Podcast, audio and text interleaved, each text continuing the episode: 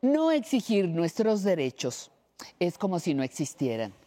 Muchos de ellos nacieron de largas luchas sociales o laborales. Otros se crearon después de episodios difíciles de la humanidad. Conoce tus derechos y honra la memoria de quienes trabajaron para que ahora nosotras, las personas mayores, podamos disfrutarlos.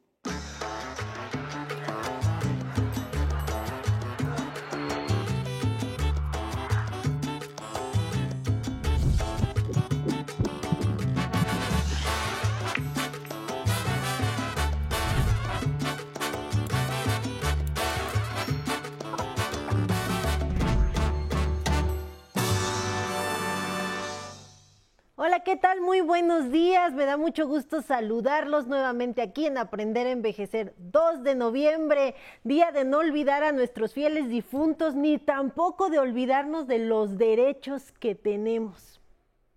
Hoy, hoy por lo general nos toca recordar a nuestros fieles difuntos. Pero también sería importante reflexionar si mis derechos y mis obligaciones van a continuar después de la muerte. Suena interesante, ¿verdad? Pues hoy, hoy aquí en el programa vamos a tener a una experta que nos hablará respecto de este tema. ¿Me acompañan?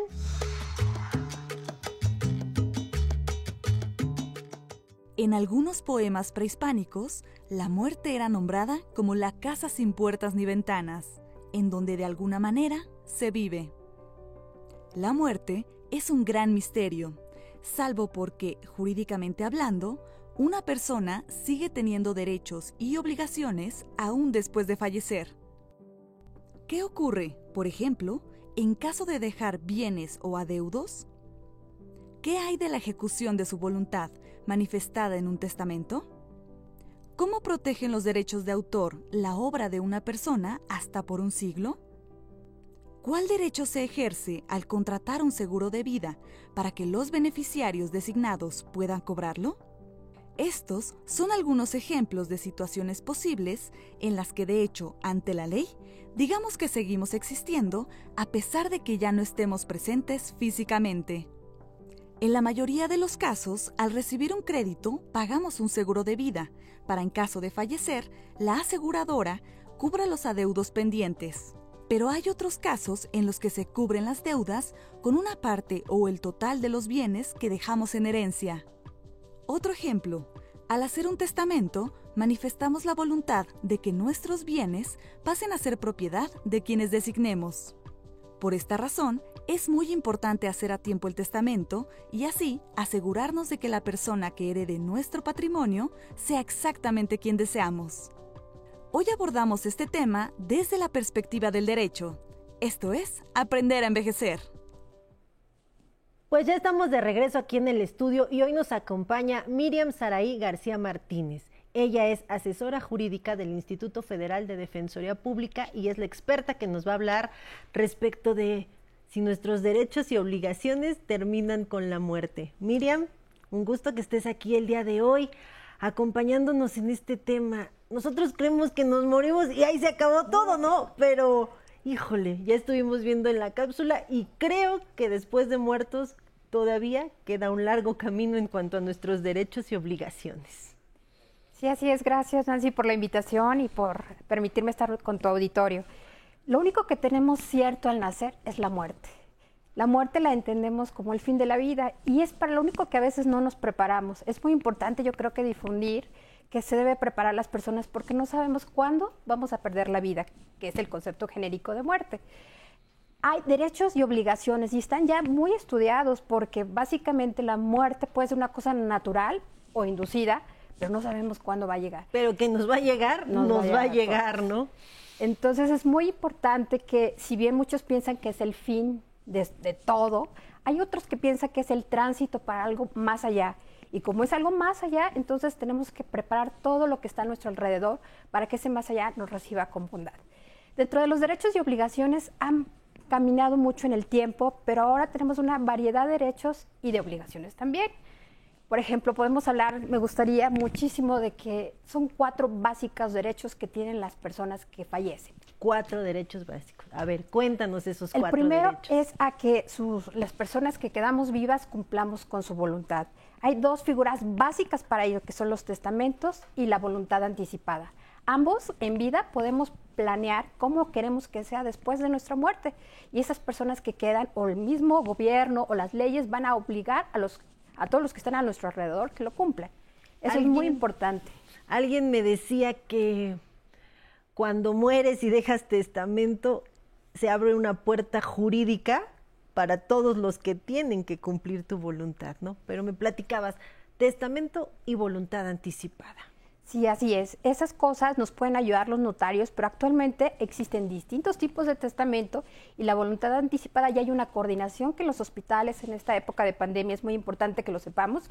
Podemos, si todavía estamos regularmente bien, podemos disponer de qué queremos que tener como tratamiento médico o mm, tratamiento paliativo para en caso de que estemos ya con nuestra eh, en los últimos momentos de vida.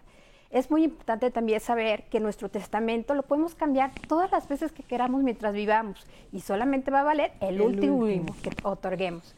Hay distintos tipos de testamento, pero el más común es el testamento público abierto Ante notario. ante notario, efectivamente, y en, para nuestros adultos que nos ven, pueden saber que tienen descuentos a lo largo de todo el año y un descuento mayor en el mes de septiembre que acaba de pasar.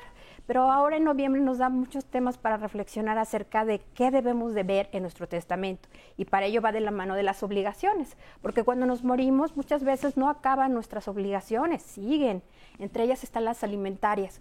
¿Cuántas familias no tienen hijos pequeños o nuestros adultos que todavía tienen una persona en casa con discapacidad o tienen alguna otra persona que depende de ellos como su cónyuge o su pareja? Y entonces, evidentemente, esas cosas se tienen que planear porque los derechos alimentarios trascienden a la muerte. También una de las cosas que deben considerar en el momento que hacen testamento es- son todas esas deudas que tienen. Actualmente hay unas figuras muy interesantes. En los contratos de seguros muchas veces protegen a los contratos de crédito, pero hay que fijarnos bien en las letras pequeñitas lo que de los siempre contratos. decimos, ¿no? Las letras chiquitas. Pero cuéntame más de mis deudas, porque uno pensaría que pues ya me muero, ¿verdad? Ya no va a pasar nada, ya no estoy aquí, aunque haya dejado una deuda inmensa, pues ya a dónde me encuentran, ¿verdad? A menos que vayan al más allá por mí. Pero ¿qué pasa con las deudas? Hay que fijarnos muy bien en los contratos. Cada deuda va respaldada regularmente por un contrato y los contratos cambian. Pero muchos de ellos en la actualidad van protegidos con un contrato de seguro, que si algo nos pasa, estos entran y pueden pagar parte o la totalidad. Pero muchas veces, ¿qué pasa? Dejamos en casa una tarjeta de crédito y la- las familiares que quedan ahí la utilizan, esas deudas ya no las va a cubrir la tarjeta, el, el seguro, ¿verdad? Es importante que cuando muera su familiar, pues no vayan a salir corriendo a utilizar esa tarjeta, porque pues, la, la persona va a tener una acta de defunción y ahí se va a sentar ¿Cuándo? cuando murió y si se siguió generando, pues ni modo que haya sido el fantasma de la abuela, ¿no? La que vino a comprar más cosas. Otra de las cosas del testamento es que ahí se dispone quiénes van a ser nuestros herederos universales y quiénes van a recibir legados y que se llaman legatarios. También quién nos va a representar. Eso entra dentro de los derechos. Otro de los cuatro derechos que platicábamos es el derecho a la personalidad jurídica. Y entre ellos está que alguien nos va a representar aún muriendo. Y va a ser una ficción que va a ser como si nosotros estuviéramos vivos. Y eso nos va a proteger muchísimo de las cosas que dejamos pendiente. Por ejemplo, si en vida generamos un crédito fiscal y fallecemos, tenemos que cubrirlo aún ya no estando vivos. Pago de impuestos aún después de muertos. Acuérdense que tenemos 30 días a partir de que fallecemos para que den el aviso a Hacienda del RFC, que ya lo vamos a dar de baja. Y nuestro albacea, que es nuestro representante en el trámite de la sucesión para transmitir nuestros derechos patrimoniales, también tiene, al concluir la cuarta etapa, 30 días para darlo de baja. Si yo dejo deudas tanto en tarjetas de crédito como no cubrí oportunamente mis impuestos, ¿se van a cubrir estos con la parte proporcional de mi herencia? En la herencia, si tenemos patrimonio, eh, hay una prelación de quién puede hacerlo. En estricto sentido, todas las deudas van a alcanzar, si no se pagaron con esos contratos de seguro, o si no estábamos al corriente, se van a pagar con todo nuestro patrimonio. Cuando ya ese patrimonio se adjudica a los herederos, ya no los alcanza, ni tampoco va a alcanzar a nuestros herederos su patrimonio propio. Pero lo que dejemos, Hacienda o nuestros acreedores lo pueden utilizar. Hay una figura muy característica que se llama hipoteca inversa, que en esa es muy peligrosa, porque en el momento que fallecemos se van a llevar todo porque así lo pactamos por escrito. Hay que tener cuidado con esos porque actualmente están en el mercado muchas de esas. Y si no hay patrimonio, si no tengo patrimonio ahí, ¿cómo, cómo lo cubro? Ahí hay otra cosa. Dentro de otro de los derechos que tenemos es el derecho al decoro. La mayor parte de las alcaldías y las instituciones de seguridad social como el IMSS, el ISTE, el ISEMIN, el ISFAM, tienen programas de apoyo para gastos funerarios. Y en esos gastos funerarios, si es que eran trabajadores o las alcaldías para la gente que se encuentra en extrema pobreza, les van a ayudar con los gastos funerarios.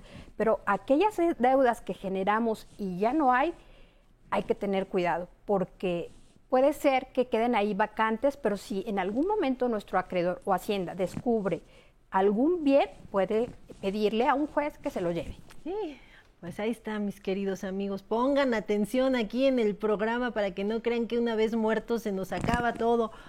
Dijiste que tienes más. Ahorita quiero que nos los platiques, pero vamos a ir rápido a un corte y regresamos a seguir conversando sobre este tema tan interesante. Yo creo que esa palabra no existe, además. Porque, bueno, ¿por qué se va a sentir uno viejo? Yo no me siento para nada viejo, me siento joven. Entonces, no es aprender, es seguir viviendo, nada más como joven siempre. No soy ningún ruco, soy tan, eh, tan chavo como los demás que andan por ahí polulando.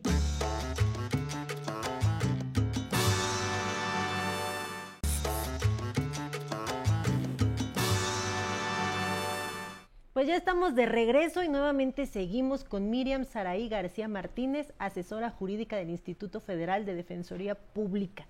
Y estamos platicando respecto de nuestros derechos y obligaciones después de la muerte, ¿no? Lo curioso que uno pensaría, me muero, pues ya, ahí se termina, pero ya estamos viendo que no, que todavía siguen muchos caminos abiertos y más en el ámbito jurídico.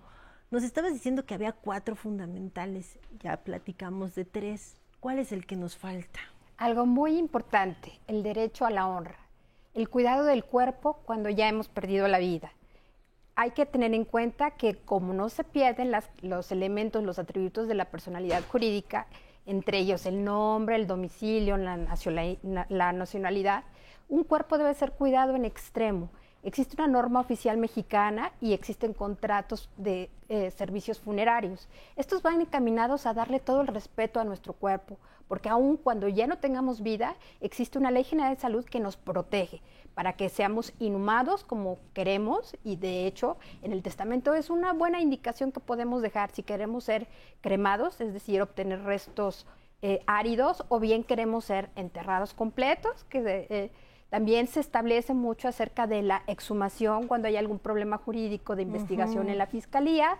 También eh, podemos ser conservados. Recuerden que los cadáveres no es patrimonio de nadie está regulado con la Ley General de Salud y hay que también checar eso. En los panteones existe cierta tiempo que se contrata de permanencia. Luego los, los familiares se olvidan de nosotros y, nos pueden sacar y mandarnos a la fosa. A la fosa con una Entonces es importante ver esos contratos de servicios funerarios y va en relación al decoro del cuerpo. Todo eso. También la cuestión de la donación de órganos puede incluirse, ¿no? De que si yo deseo que mis órganos sean donados, lo que me sirva, que me lo saquen, ¿no? De una vez para que, para que apoye a otros, eso también sería Sí, ya tenemos mucha eh, reglamentación acerca de la donación de órganos. Actualmente en México existe poca cultura de ello, pero podríamos salvar tantas vidas Sí, como decíamos, la muerte no es un acto final después de muchos años, puede llegar en cualquier momento. El acto de donación como tal de órganos puede salvarle la vida a muchas personas y existe toda una reglamentación y nos podemos inscribir y si cambiamos de opinión en este registro de donadores voluntarios, podemos también cambiar esa situación.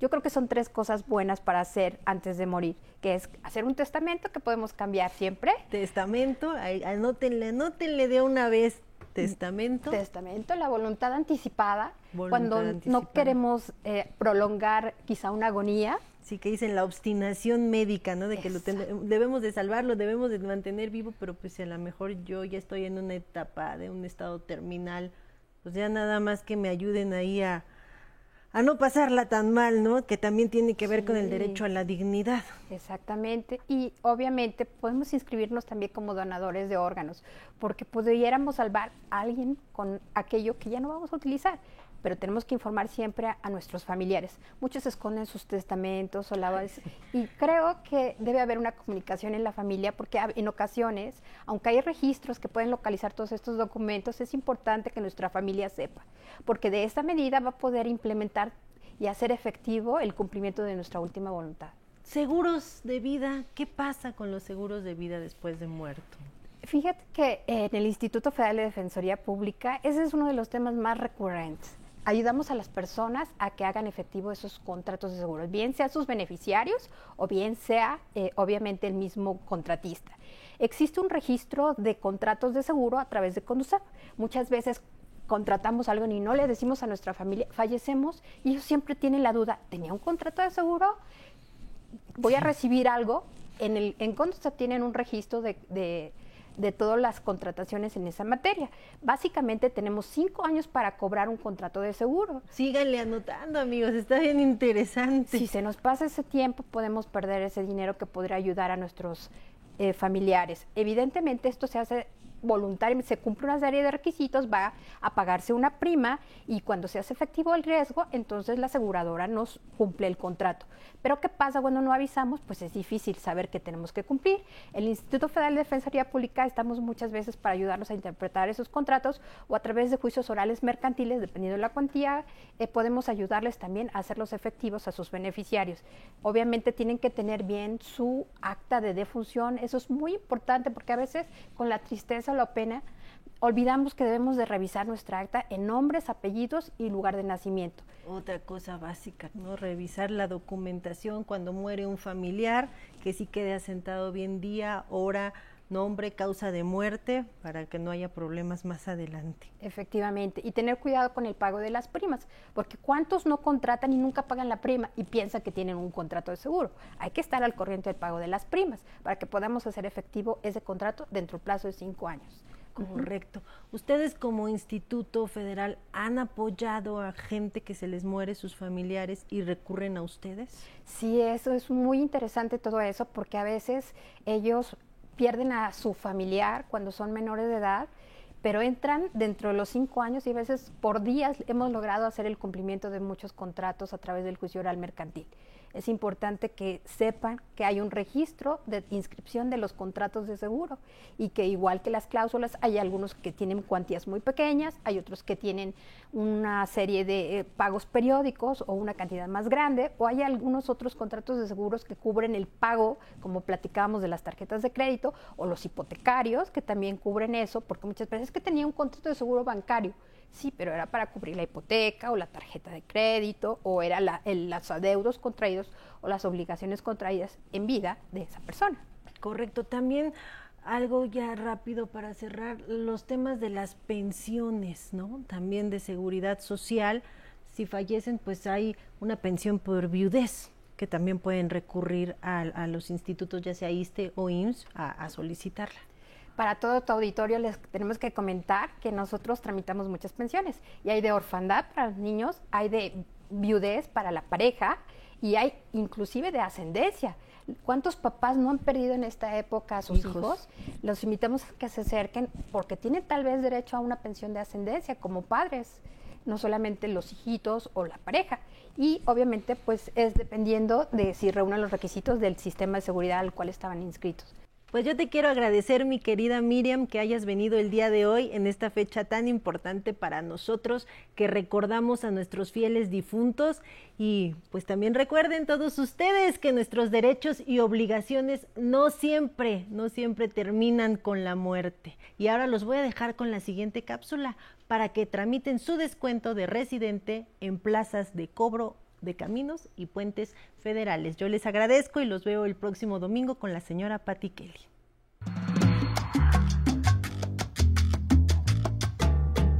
El Gobierno de México, a través de la Secretaría de Comunicaciones y Transportes, creó el programa de residentes. Se trata de un esquema tarifario de descuentos en 29 plazas de cobro ubicadas en autopistas a cargo de Caminos y Puentes Federales, CAPUFE se otorga a habitantes de poblaciones aledañas a esas 29 casetas, localizadas en los estados de México, Sinaloa, Veracruz, Tabasco, Baja California, Morelos, Coahuila y Sonora. El trámite de incorporación a este programa puede hacerlo en el módulo de atención a residentes de su localidad, en un horario de 8 a 15 horas de lunes a viernes. Para conocer los requisitos que le solicitan, así como la lista completa de plazas de cobro donde se aplican los descuentos, siga los siguientes pasos en su dispositivo móvil. Abra su navegador de Internet Chrome o Safari e ingrese al sitio web www.gov.mx diagonal capufe. Haga clic sobre el menú superior derecho y seleccione Documentos pulse en la sección Programa de residentes. Debe presentar varios documentos. Credencial de lector. Es muy importante que su identificación cuente con el domicilio de una de las poblaciones autorizadas. Carta de residencia reciente emitida por el Ayuntamiento Municipal Constitucional. Comprobante de domicilio no mayor a tres meses. Puede ser recibo de luz, agua, teléfono o predial. Factura del vehículo. Puede ser endoso o carta factura vigente y debe estar a nombre del solicitante. Tarjeta de circulación a nombre del solicitante. Llenar y firmar el formato de solicitud que le brindarán en el módulo de atención. Ahora bien, para visualizar las plazas de cobro que pertenecen a este esquema tarifario, siga los siguientes pasos. Deslice la pantalla y pulse en Siguiente para conocer el listado completo. O si lo prefiere, puede comunicarse a Caminos y Puentes Federales, Capufe, al teléfono 777-329-2100 a la extensión 2165 para obtener mayor información referente a su localidad.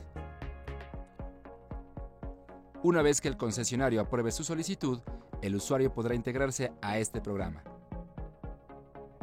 Para gozar de este beneficio, deberá adquirir una tarjeta llave.